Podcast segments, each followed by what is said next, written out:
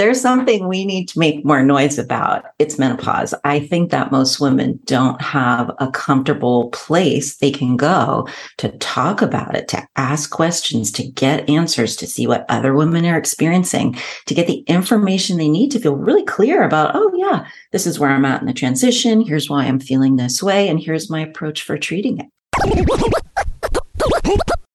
You're listening to Make Some Noise Podcast, episode number four eighty-four with guest, Doctor Dana Lavoie.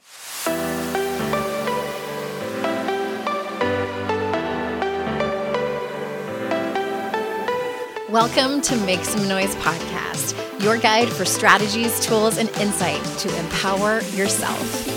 I'm your host, Andrea Owen, global speaker, entrepreneur, life coach since two thousand seven, and author of three books that have been translated into eighteen languages and are available in twenty-two countries. Each week, I'll bring you a guest or a lesson that will help you maximize unshakable confidence, master resilience, and make some noise in your life. You ready? Let's go. Hey, everybody. Welcome to another episode of the podcast. I'm so glad you're here. I am excited because we are starting a brand new theme. As we're rounding out the end of the year, it has turned a little chilly here. I don't know if it's like that where you live, but I love the seasons changing, and it just makes me, you know, want to do a whole lot of nothing. I'll be honest with you. Just put on my sweats and cozy up, and that's that's about it on, on the couch all day, either reading a book or watching T V or something like that. So I am excited, though, because we are turning the corner and going into women's health. And we're going to talk about an array of topics as they pertain to women specifically. And, of course, selfishly, sorry, y'all, but selfishly, I am forty-seven and a half. I just had my half birthday on October fifteenth, and I am starting, you know, the process of going through the change of life, as they call it. Do they still call it that? I don't know if they still call it that or if that's sort of like an old school term. So I've been interested in people that can help with perimenopause symptoms. And whether you are already through that, or you're, maybe you're postmenopausal, maybe you are younger in your thirties and you aren't aren't facing that yet, I do think that these particular episodes, these particular experts, if you will, will have something for everyone. And before we jump into that, I wanted to throw this out there in case you didn't know. I had a consultation this week with someone who was interested in coaching, and they weren't sure if it was the right time for them. I'm like, let's just get on the phone and I'll be able to tell you. And so after a conversation, I told her, here's what I think you need. I think you just need one ninety minute, I call them jumpstart strategy sessions, because this particular person was feeling stuck in their life, in one area of their life. And you know when you're just sort of like spinning your wheels and you you just kind of like keep whipping around to the same question that's causing you a lot of anxiety, and maybe it's keeping you up at night. And you you sort of take ten steps backwards and you're looking at the the long game of it all, and you're like, I don't know what step is, because it seems like there's so many steps ahead. I don't know if your voice sounds like that, but at any rate, this person's just going to do a ninety minute jumpstart strategy session with me. And a lot of movement can be made in those particular sessions. And you'll leave with a bunch of homework, I'm not going to lie, and you still get help from me afterwards for a few weeks after that.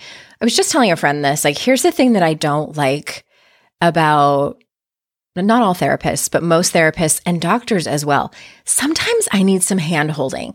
Sometimes I go in with the best of intentions. I'm going to do everything my doctor says. I'm going to do everything my therapist says. And then you get left with this like long list of action steps. And then you go home and you procrastinate. And it's too many steps and you don't know where to start and you get overwhelmed. I don't do that. Absolutely not. I don't want you to feel overwhelmed and like you, that no one's in your corner. I will check in with you after a few days. We co-create the whole thing. So it really depends on what you need and what you want and how you work best. Like, let's set you up for success. So if that's something you might be interested in, even if it's a consulting ninety minute session, Uh, if you want to write a book, if you want to know, want to know more about podcasting, if you want to know more about the speaking industry and you want to kind of pick my brain for ninety minutes, shoot us an email and we will set it up. All right, on to today's guest. If you don't know, Doctor Dana Lavoie, let me tell you a little bit about her. With twenty years of experience specializing in women's health and an over ninety percent success rate of getting women menopause relief, Dana Lavoie wants more women to know their options for managing menopause and healthy aging, the things their doctors are not talking about. Dana is an herbalist and acupuncturist who has spent her career helping women balance their hormones naturally, with over ten thousand client visits and hundreds of women in her online programs and coaching. When not on the computer, you'll find Dana working in the mud, building things with her partner in their backyard, playing her guitar, hiking with her dogs, or slowly becoming more of a world traveler. So without further ado, here is Dana. Dana, thank you so much for being here. I am truly excited to be here and be a part of this conversation about women's health. Delighted. I, I am too. And I was telling you before I started recording that you're the you're the first person that I've had on to talk specifically about this. And I've shared with my podcast listeners my journey in yeah. perimenopause. So I'm going to like take ten giant steps back and sort of ask you some, I feel like they're beginner questions because, you know, we're just starting out with this conversation and I am still confused. Yes. So many things. So I will probably do the least amount of talking um, because I honestly probably don't have anything to add or interject in this conversation in terms of being the expert. But okay, so what I hear on the internets is that perimenopause can start a full ten years before a, a woman is actually in menopause. So my question is, how do we know? Because I had blood tests taken and they were like, no, you're not, because mm-hmm. everything looked normal. But I'm like, oh, my body's mm-hmm. telling me otherwise. Yeah. So can you kind of set the record straight with that? Absolutely. I'm going to give you my view of it because you will find some conflicting information about this. Mm-hmm. But when you are in your teens and early twenties, your hormone levels are at an all-time high.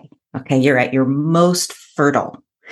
And about three years after your last period, mm-hmm. your hormones are settling out again. They're stabilizing, right, at their lower levels, their postmenopausal sort of lower levels. And so that's all normal, right? That's like it's supposed normal. to be like that. They're okay, stable gotcha. and high in your teens and early twenties, and they're stable and lower. And they're not at zero after menopause, but they're quite a bit lower than they were, mm-hmm. and they're stable. To me, everything in between those two periods of stability is part of the menopausal transition.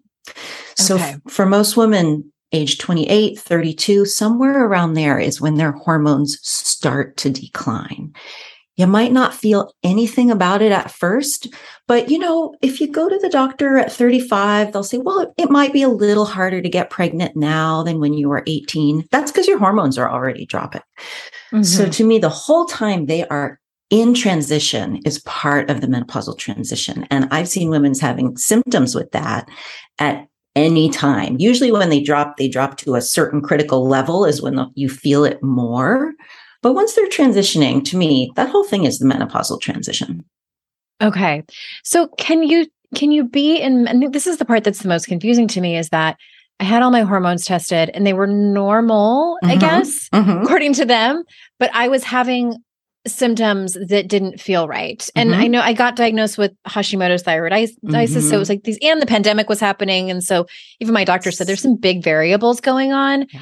And I felt like anytime I brought up, like, is this perimenopause? Like mm-hmm. it was dismissed. Mm-hmm. So Well, eh, eh, eh. So if someone's listening, wink, wink, who's experiencing that, I mean, should we just get our hormones tested once every year? Like, should we follow our instincts? Like, what's your advice on that? I think that one of the big skills that's going to help all women in menopause is learning to listen to their body uh-huh. and really pay attention to what's changing. That's, we can talk about how to do that. You know, I have some specific exercises. That is always a great idea, listening to your body and paying attention to your instincts. My background is in Chinese medicine as an acupuncturist and herbalist, and in tonic herbalism. So, you know, we don't, we don't do hormone testing through a lab. We go by how you're feeling what your body is telling us about your different energies, your energy reserves, your different energies that relate pretty directly to hormones. If you're having a lot of symptoms that are really, really common in women in their late forties, that are not common in women in their late twenties, and all of a sudden women of a certain age are getting this, you know, their immune system is getting dysregulated, or they're getting frozen shoulder, or they're getting more easily mm-hmm. burned out, or more sensitive to stress, or their digestion is getting weaker. To me, that's just all a natural part of the hormones starting to change. And so whatever, show, if you want to do the lab testing, that's fine to kind of correlate it with some numbers, but I just go by ha- what your body is telling us. And if we work okay. on your hormones and then you feel one hundred percent fantastic, I'm like, great. Okay. I appreciate that, because it sounds like the the numbers that print out when you get your hormones tested don't tell you the whole story. And you can, I can find articles for you from, you know, the most reputable doctors that say getting your hormone levels tested in your forties, in early perimenopause, it totally depends on what day of the month you test them, on which mood you're in when you test them. Like, it's sense. not mm-hmm. actually that reliable. So maybe if you did enough testing every day for two months, you could start to get a picture. But that, I've heard medical doctors who specialize in things like hormone replacement therapy say, you know, the testing in early perimenopause is really not what we rely on, because it's just not that accurate. So, okay. Speaking of frozen shoulder, I had frozen shoulder ten mm-hmm. years ago when I was mm-hmm. thirty-seven. Mm-hmm. It yep. was terrible. Yes. I don't recommend it. Yeah. Yeah. Awful. And, and, and they said I was young for, yes, I was an outlier. Yes. Because the average age is, guess what? Perimenopause. sixty?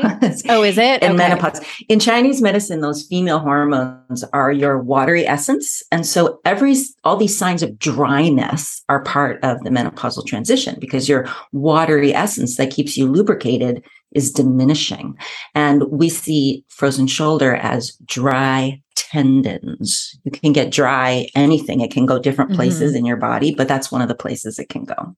Interesting. Okay. You know what? This is sort of like a, a side question, and I would just love your opinion on it, because the thing that surprised me, and now I see it more and more, I think, because, you know, this side of social media is showing me the things I'm thinking about and talking about with my friends, mm-hmm. is that we don't he- I remember Suzanne Summers was mm-hmm. like the only person mm-hmm. talking about me- just menopause. Really, I don't even remember her talking about perimenopause, but I just don't feel like we hear about it as much as we hear about puberty or fertility right. issues and right. like, you know, things like that, and getting pregnant and postpartum. Why do you think that that is?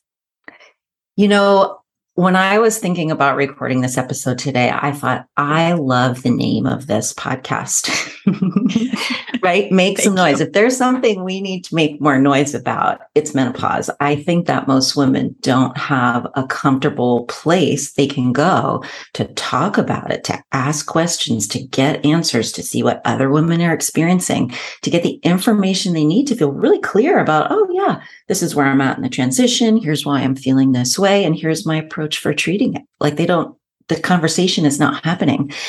And I think that societally, a lot of us, I mean, I remember when, like, Our Bodies Ourselves, remember that book, mm-hmm. you know, we first mm-hmm. started talking about our bodies at all. We first started learning about them.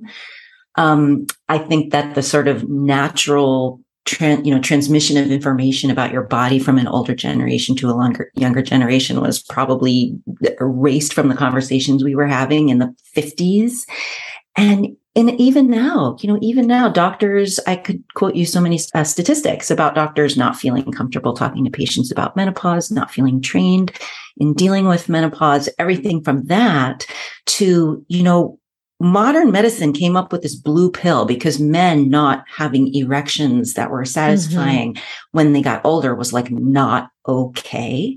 And there's still not great treatments for menopause because, because our symptoms don't seem to matter as much to society, or to, they don't think they're going to make money from it. So there's so many reasons. Right. I mean, we could talk just about that for an hour. But mm-hmm. definitely the conversation is, is not being had. And it's, it's like you talk about things that we feel guilty or uncomfortable talking about. I think that's been programmed into us. And I think it's still very much programmed into society around us as well. I agree with that. I th- and thank you for giving voice to it. I was thinking about it before we started talking, I've been thinking about it a lot because you know, mm-hmm. it makes me mad. And I'm like, why, right. why have I just not been paying attention? Mm-hmm. And then I'm paying attention. I'm like, no, I think this is, mm-hmm. this is a thing. I was wondering, I, and I think what might have to do with it is the fact that women are valued so much more when we are younger and when we are fertile. Mm-hmm. Mm-hmm. And, you know, when we become not either one of those anymore, it just, it doesn't matter. Like, right. and I, I hate to say it, but we, it seems as though we don't matter as much. Mm-hmm. And that pisses me off to no end. Yes. Because in many ways, I'm like, I feel like I'm just getting started. Like, come exactly. on. This is when we are coming into our wisdom, when this right. is when we have the potential to do our most amazing work in the world, write that book, mm-hmm. become a leader. This is when we have the potential to do our biggest contributions and our best stuff. And that is not how it's like sort of seen in mass culture, yes. I don't think. Yeah, I, I, you're right. We could talk about that for, for an hour, but I'm I'm curious. I want to, you know, kind of again take those steps backwards and mm-hmm. and ask, what is the biggest mistake that you mm-hmm. see that women make in caring for their hormones when they reach around the perimenopause age? So there are a lot of things I could mention here, but I I think that the biggest mistake is not updating whatever you're doing to care for your health, right? Including your hormones, not realizing that that plan for staying healthy needs to change as your hormones change all during the menopausal transition. What you were doing to stay healthy, to manage stress, to lose weight, you know, whatever it was, what you were doing five years ago might not be the best thing for right now. Uh, and I think that that one gets missed a lot, or you find a remedy that works. You know, it's like you start mm-hmm. feeling some perimenopausal changes or some hot flashes or some brain fog. You find something that works and you're like, great, that's it. But no, that's probably only it for a certain number of months. And then right. something else is going to be it. And if I could throw in like a second mistake, it would just be not starting early enough to prepare for what's coming, because so much of the more extreme discomforts, it's easier to prevent them uh, than to fix them once they really get started. So those would be the things I would mention. So when you say um, fix them, when, when you're referring to them, do mm-hmm. you mean like the symptoms like weight gain or trouble sleeping or, or those types of things? Yeah. So um, most... It's really, really common in the Chinese medicine community where you can ask a practitioner and, you know, how do you like to treat women in menopause? And it's like, well, if I could, you know, I really wish I could put them all in a time machine and start treating them ten years ago, because then we wouldn't mm. be in this situation. So that's the kind of approach. But those symptoms, all the different symptoms are, to me, they're caused by hormone levels getting too low. Some part of during this transition, they're not supposed to go down to zero ever, right? They're supposed to go from high to medium. Okay. If they ever just drop too, too low, that can cause a lot of symptoms. And the other thing that can cause a lot of symptoms is the hormones getting out of balance with each other, those hormone ratios, right? Getting quite out of balance. So like what'll happen is one hormone will drop all of a sudden and another one is still high. So that kind of change in the ratios, that can cause a lot of symptoms as well. Uh, and so basically what I'm saying is if you're, you've got any type of extreme symptoms, probably one of those things is going on. And so to sort of fix it, we want to either bring up the low hormone level or harmonize the out of balance hormone ratios to resolve that underlying hormonal imbalance, but which will also basically either get rid of the symptom or bring it from, you know, an eight down to a one and a half. Okay. Um, and I'm sort of jumping all over the place here because mm-hmm. I'm thinking of things that I'm I'm interested in. I think I saw somewhere in passing that there's like thirty or something, like possible perimenopause symptoms. Mm-hmm. It's not that, you know, women will get all of them and it varies a whole lot. Mm-hmm. But is that true? Did we, like, is there that many? Oh, yes, absolutely. And for some I women, I heard somewhere that itchy ears is one of them. I'm like, what?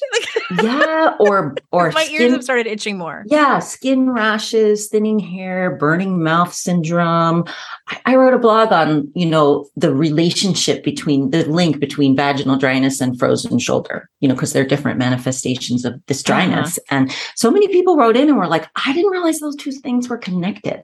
And the interesting thing is that while a lot of women will get the typical hot flashes, some women really their only symptom of menopause, or by far their worst symptom, is just stress or just anxiety or just this burning mouth or just thinning hair or or just mm-hmm. weight gain or just low libido, or, you know, it can be something that's not, or or frozen shoulder. You know, it can yeah. be something that's not even typically thought of as uh, that's that's one of the reasons that when you become a good historian, like I was saying, like really pay attention to any new symptoms or different ways you're feeling. There might be many more symptoms related to the hormonal changes than you realize. Yeah. And there's, and it's so, it's the thing that fascinates me so much is like, I've been, I've never talked about this on my show. I can't believe I'm, I'm, I'm usually not afraid to say anything, Dana, but like this one thing. The thing, all right, the thing that I've been bracing myself for is vaginal dryness. And that's the one thing that has, that I haven't happened. I'm kind of like, you know what? I would rather feel like I'd rather have that than like all these other annoying things. Um, no, I would never wish that on anyone, right. myself, but I have had like the thinning hair yeah. and I, I have such hair privilege. Like I, I like shut your mouth, Andrea. I have a ton of hair, but I mean, mm-hmm. it's, it's in half of mm-hmm. what it used to be. Mm-hmm. Um, I said I had frozen shoulder. Sleeping, I've been waking up like in mm-hmm. the middle of the night and like wide awake, just mm-hmm. like totally wide awake, like ready to party. Mm-hmm. The itchy, um, the itchy ears is weird mm-hmm. and the weight gain. And okay, mm-hmm. so here's the thing about the weight gain. That's what I was telling my doctor. I'm like, I would, And I, I told her, I said, if I'm going to be this size for the rest of my life, it's really not that big of a deal, but can you just tell me so I can, right, so I can prepare, I can, so I can like work on it, mm-hmm. like my body image stuff. But it came, the thing that's weird about it is that it came on suddenly, right? But it was also during the pandemic. And mm-hmm. my doctor was like, well, it could have been that, you know, mm-hmm. everybody gained twenty pounds. I'm like, did they though? Like, mm-hmm. I, I really, I really need to feel like I'm special here.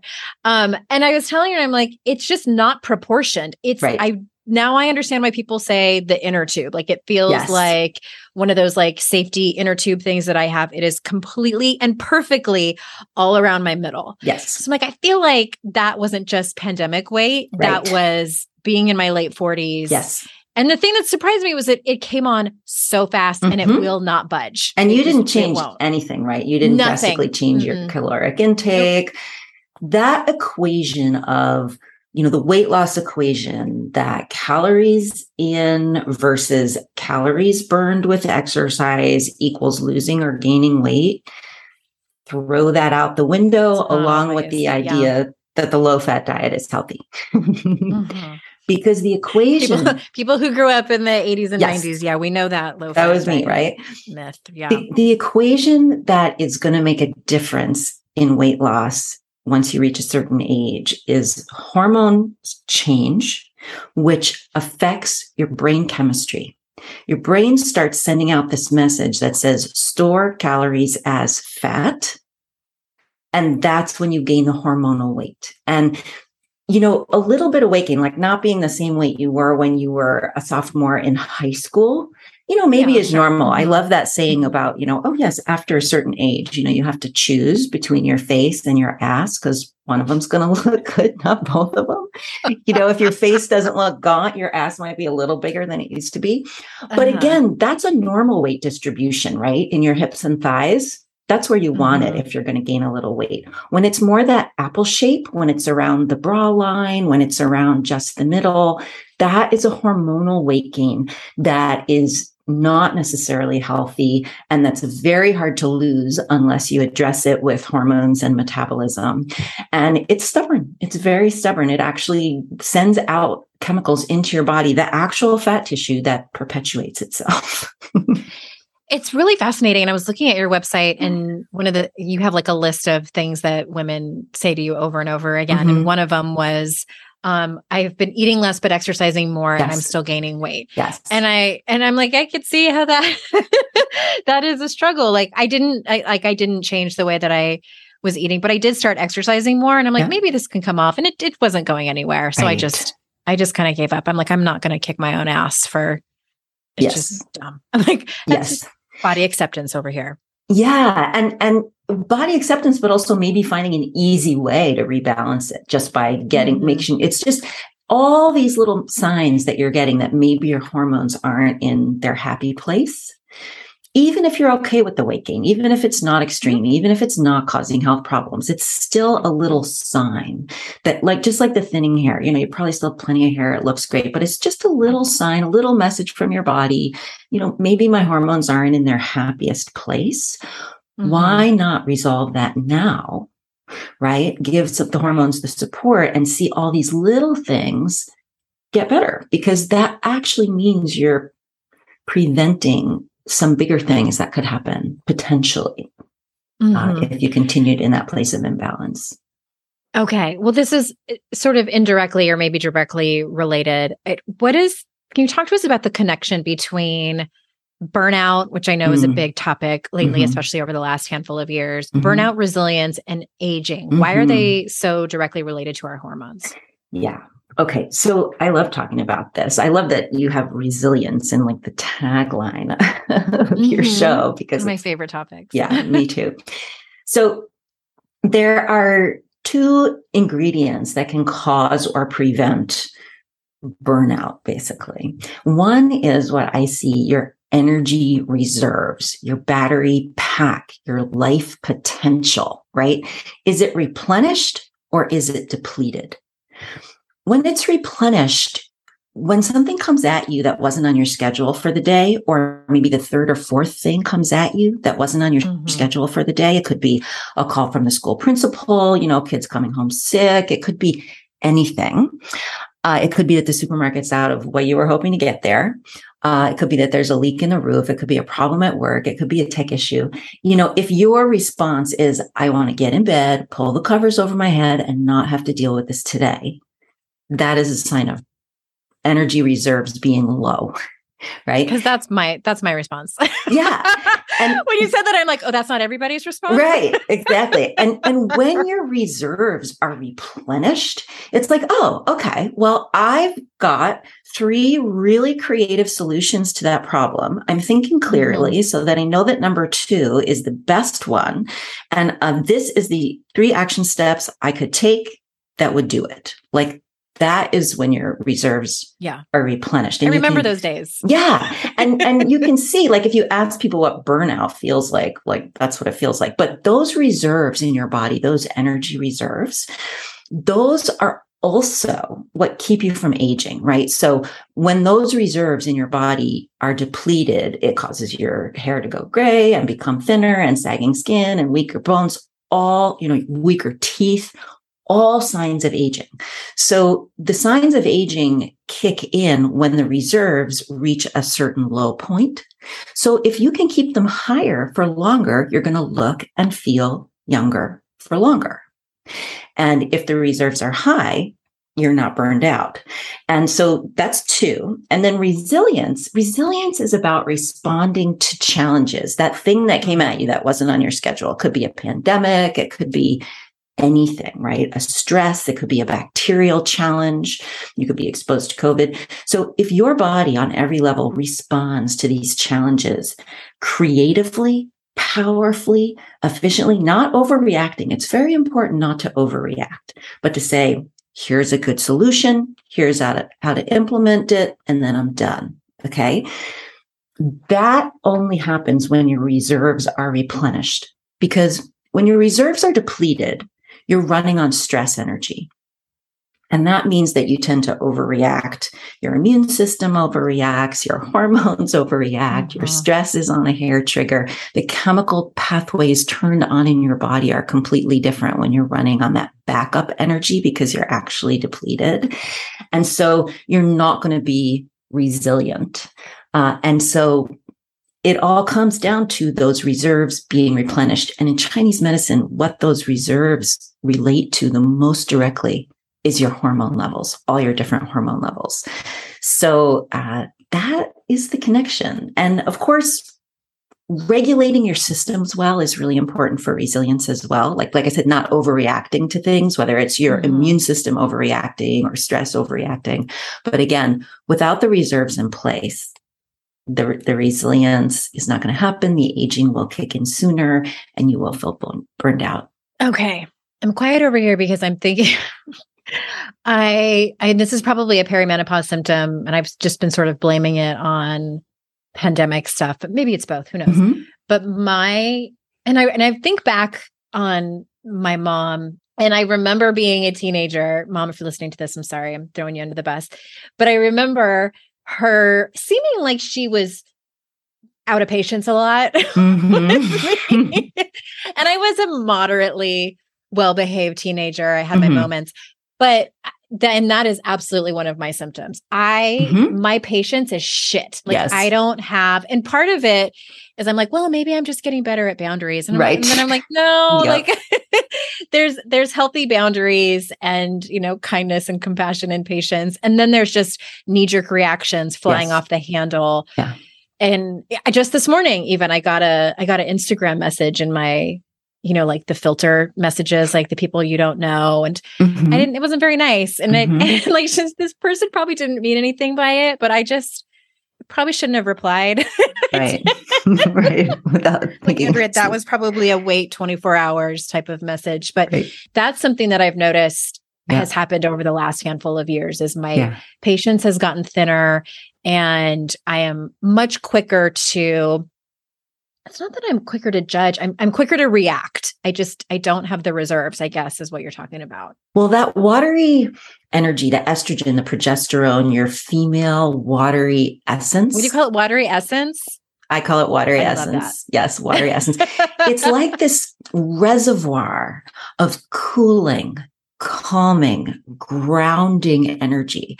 It's where you draw your stamina from, but it's very calm and very grounding. And that's what we have a lot less of. Mm-hmm. And another, another thing that plays into this is in earlier perimenopause, usually the first hormone to drop is progesterone.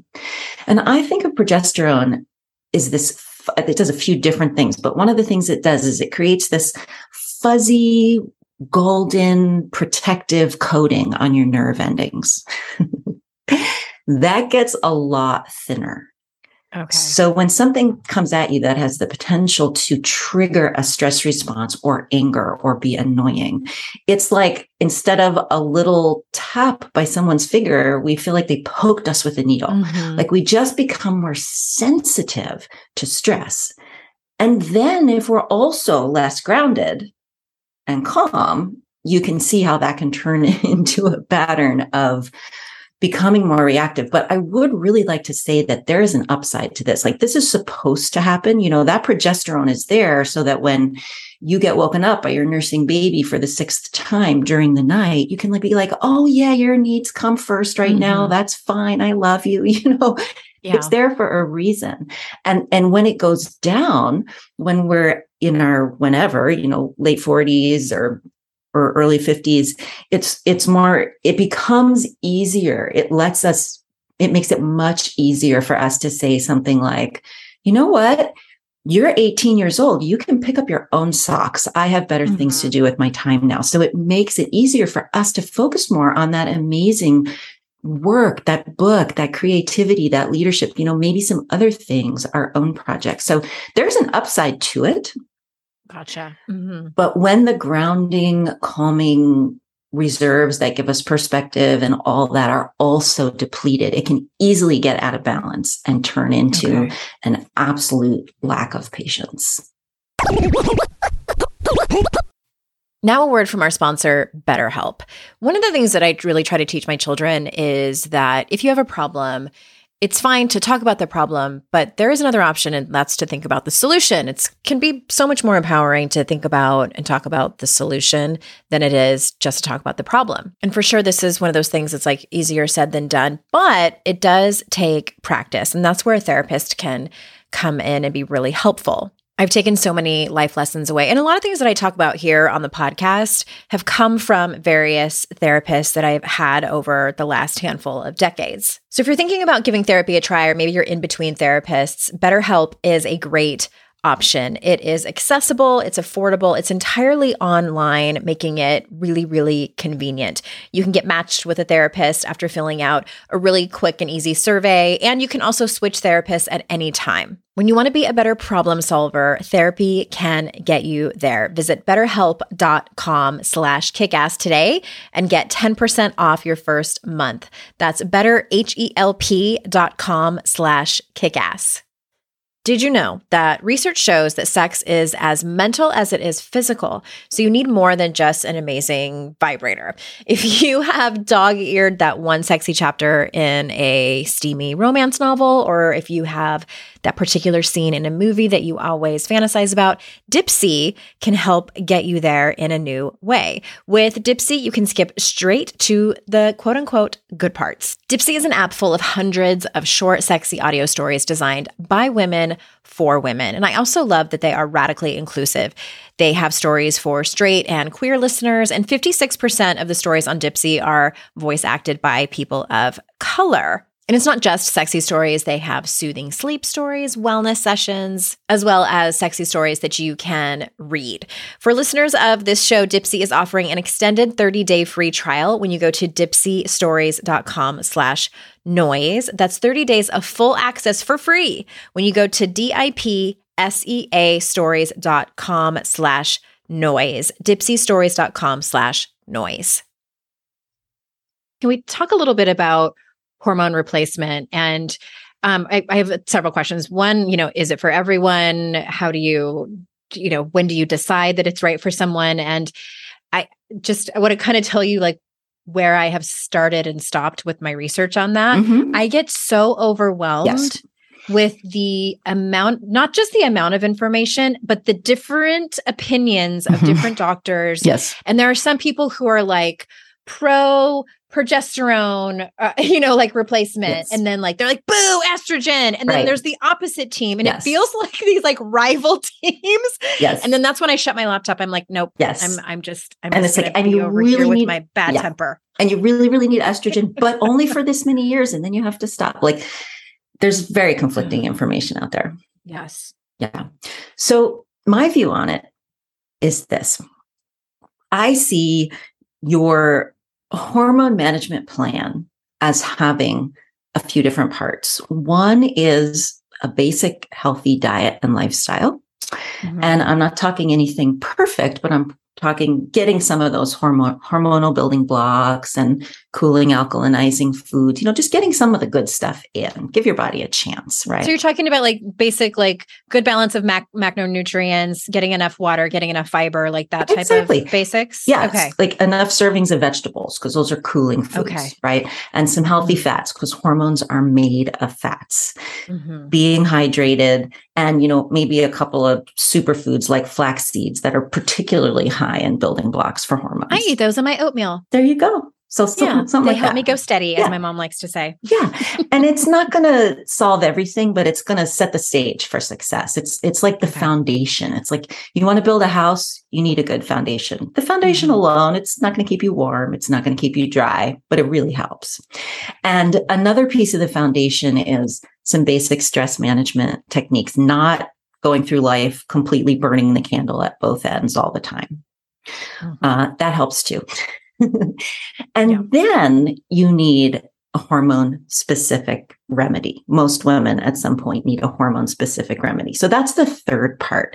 And that's the part where you're going to see big changes in hormonal symptoms. That's really going to tip the needle. It's going to feel like that's making all the difference. But I'm telling you that the hormone-specific remedy will work better with a basic healthy diet and lifestyle in place. It really will. Uh, and the reason is that the remedy is like, you know, so you've got this bucket for estrogen and a bucket for progesterone. So you want to fill up the bucket. You want the bucket to be nice and full. And so there's two things we need to look at. Filling up the bucket and making sure there are no giant leaks in the bottom of the bucket where everything you put in is draining back out. Mm-hmm. Those are the two things that it takes to keep that bucket full.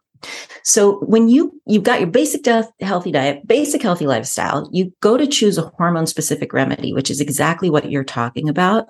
To me, the ones that are powerful enough to make a difference here are hormone replacement therapy or natural remedies if they're really, really powerful and customized for your body. I find that they can both work really well as that hormone specific remedy. And the thing that I like to say is that your hormones really want three kinds of support. They want help with the hormone levels staying high enough, so replenishing the hormone levels or helping your body keep those levels high enough. Your body needs to be able to harmonize your hormones. And by that, I mean, remember I talked about those ratios, right? Mm-hmm. Like that your all your different hormones are in a good ratio with each other as they change.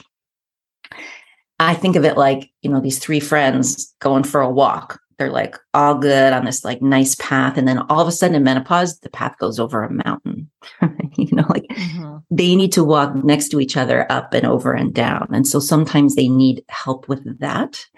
Uh, and then the other one is more of, I call it energy traffic jams, but it's really detoxification, right? Liver support, detoxification, really important as well. So that's what your hormones want. Hormone replacement therapy is really, really good at helping your body keep your hormone levels high enough. So it can be something that can be super helpful, but sometimes women get massive side effects from it, or it doesn't work that well, or it has some downsides, or their body just doesn't take to it well. The natural remedies can really, really help with the detox and the harmonizing the hormone ratios. Uh, they really help your body with that. So here's the way I see it. You need something hormone specific. If you're just starting out, I'm like, you know, try natural remedies, give it twelve weeks. If you feel like a million bucks, you know, maybe that's good for now. Mm-hmm. Uh, if you want to use hormone replacement therapy, go for it. I have nothing against it. There's a lot of health benefits to keeping your hormone levels high enough. And most women tolerate it without a lot of side effects, uh, or pro- usually the benefits outweigh the risks. Let's put it that way. Okay. Uh, when it's used really well with someone who really knows what they're doing. But I find that women who use the hormones with the natural remedies, because they're sealing, the sealing those leaks in the energy buckets, they're looking at stress, they're looking at blood sugar, inflammation, you know, detoxification, harmonizing hormone levels, all these other things. Then your body's like, oh, the hormone replacement therapy is just those extra hormones that I needed. So they tend to have less side effects, better results at smaller doses when used with the natural remedies. You get a more complete hormonal solution. Mm-hmm. Um, but, you know, for some women, sometimes the hormone replacement on its own, their body does that other stuff well. You know, it, it can be great. I've got nothing against it. I just don't see it as a complete solution. And it's definitely not like the first order of business that you go to with one of your patients. Some women will go to like a progesterone cream early in perimenopause. Uh-huh. And because that's, like I said, that's usually the first one to drop, you know, and it really helps. And I, I've got nothing against that. But what I do with my clients is I use natural remedies. Uh, that's just what I'm trained in. And it's what I do. And then if they get to a point, I, I find about eighty percent of the women that I work with do absolutely great with that. Some of them, their bodies are just more challenged in terms of making hormones. And, um, you know, maybe adding a little hormone replacement therapy gets them even better results. Some of them come to me already on hormone replacement therapy. I'm like, you know, great, no problem. So it's not what I offer. I've just not what I'm trained in. It's not my area of expertise, but I okay. see how it fits in and how I can work with everything else that you're doing. And I know that, um, like I said, in most cases, the benefits will outweigh the risks, but you do need to do lab testing. You do need to work with someone who really knows what they're doing and who's continually monitoring and adjusting what you're doing. Yeah. Okay. Do we, t- do we, do women typically follow suit in how their mother handled perimenopause and menopause, or is that a myth? Yes. Uh, not always, but one of the uh-huh. things, uh, when I talk about the The keys to healthy aging. One is epigenetic support, right? So your D N A is a certain way. When we think, well, we're just programmed that way, there's nothing we can do about it. And that's not true. The way that our D N A that we get from our mother is programmed means we have a likelihood or a tendency for certain genes to be turned on, for certain genes to be turned off, for us to experience certain health issues. It could be osteoporosis. It could be severe menopause symptoms. It could be early menopause, you know, all those types of things. Um, and so it's very likely if your mother had a very specific difficult thing happen related to menopause, you might have a predisposition to that. Okay. Does not mean that it's going to happen. It just means mm-hmm. that uh, what I would do is I would recommend looking for any early signs of that and doing prevention to say, okay, your body's likely to fall into this trap along the way. So we're going to make sure when we go past that spot, we've got everything in place to make sure that that's not when we stumble. Mm-hmm. Okay. So it's not a crystal ball, but sometimes it can be helpful. Oh yeah. It's definitely something you want to take into account. You want to counteract any genetic tendencies that you know that you have. Okay. When you're talking about, when you're, you know, the metaphorical bucket and mm-hmm. then it can leak, how, like practically speaking, yeah. is there something that we could be doing that is making it leak? So is that where like stress Yes. comes into play, or like poor diet and things like that? Or is it some things that we have no control over? Assessing what those leaks are for each person, for each woman, mm-hmm. and then assessing, is it a significant leak or not, is a really important part of the strategy in terms of putting together your hormonal plan. Because for some women, those leaks are significant and you want a lot of the energy and the remedies and the time and the money and the pills that you're taking to be about sealing the, le- the leak. For some women, the leaks are very minimal and they can just focus on refilling the bucket. So figuring out if you have those leaks and how big they are is really important. And the leaks are things like stress. Stress is one of the big ones. And we okay. all have stress, right? But for some people, it is really causing an issue. And for some people, it's not. But that's one of the most common ones is stress. The funny thing about stress is stress can be a hormone leak. But if your hormones are out of balance, it can cause stress that's almost impossible to deal with just with, you know, meditation. So mm-hmm. addressing the hormones can help with the stress, but also just all the other things we do for stress. So stress is a huge one, but also inflammation. And any type of work that your immune system's doing when it should be resting. So an autoimmune disease, low-grade chronic infections, or inflammation or allergies, that is a lot of wasted energy right there. Uh, so that's another big leak. Even overthinking, right, is a leak. Yeah. Oh. Not sleeping. I don't know anything about that. Yeah. Food allergies, right? Like, so yeah, these are the types of leaks that we look for. So they're definitely... They're a combination of some people just have them sort of built in that they have a tendency to certain leaks, uh, but they are really definitely also things that we can just do something about. Yeah. My estrogen's leaking. I know it sounds like we mm-hmm. I kept thinking the whole inflammation conversation. Yeah. I feel like we could spend a whole hour on Easily. that.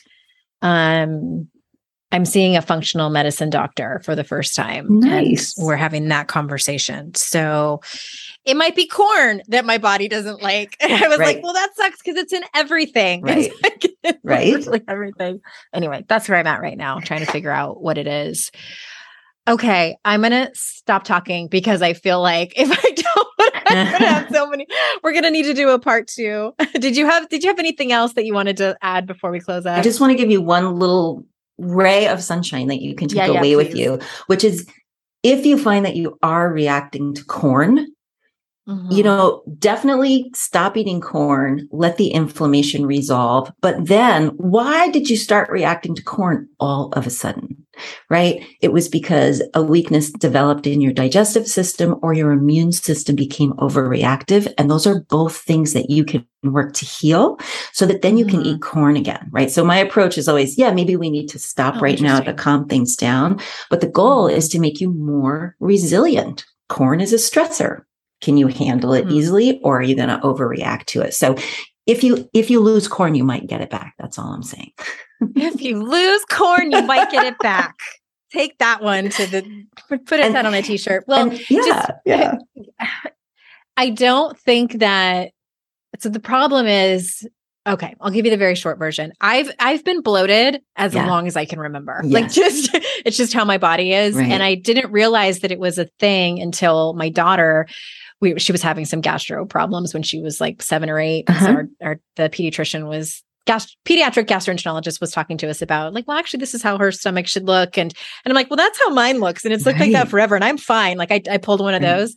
Anyway, in twenty fifteen, I did a Whole thirty, which mm-hmm. I, I don't ever want to do again. It's a, another long story for another time. But my I wasn't I wasn't bloated for the first time mm-hmm. like ever in my life. Mm-hmm. So it was something. Mm-hmm. And then I ended up not doing the reintroduction right. phase. So I don't know what it was, right. but I have gone gluten-free for sixty days, mm-hmm. very strict gluten-free, and I was still bloated. So it wasn't that. I didn't feel any different. Also the same thing with dairy, and I don't mm-hmm. eat a lot of dairy. So it's not that. Mm-hmm. And that's what the doctor said. She's like, it very well could be corn. Mm-hmm. And I was like, shut your mouth right now. Uh-huh. It's really inconvenient. So inconvenient. And it's not that I love corn, like right. I it, like the actual corn kernels or popcorn I could do without, right. but I didn't realize that it's in everything. Everything, cornstarch or corn byproducts. Yes. Yeah. And I, I, and so I, the reason I say that is because you were saying like, I may have been able to digest it like earlier, like right. I've been bloated forever. Like, right. I think, I think that might be it. Yeah. Um, yeah. So who, who knows, but it's one of those things too, where it's just a, it's just bloat. And like, I don't have like chronic stomach pains or like I B S or anything like that. Mm-hmm. So it's never been anyway. Bodies are fun. Mm-hmm. And so is oh, yeah. aging. Oh yeah. That's how I'm going to leave this episode. Yeah. Oh my gosh, bodies are fun. Um, thank you so much. All of this has led me to even more questions. So maybe I'll have you back on. Where can people go if they've heard something that has sparked some curiosity within themselves, or if they're looking for, do you see patients that are out of state? How does that work? So I have an online program and coaching for women in the United States. Okay. For using natural remedies, and we do some diet and lifestyle and all that, but really focused on those customized natural remedies. So that's, yeah, that's where I work.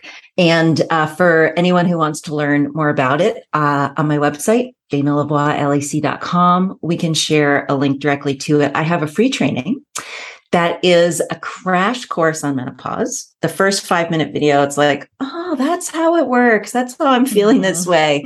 The second one is, you know, just understanding how to create a plan. Like I said, you got the diet, you got the lifestyle, you need the hormone specific remedy.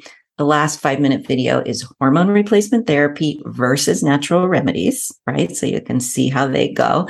And then we do a live training with Q and A and interaction about how to use those customized natural remedies. Uh, and so it's all for free. There's lots of interaction with me. And I think Uh, it puts a lot of the pieces of the puzzle in place.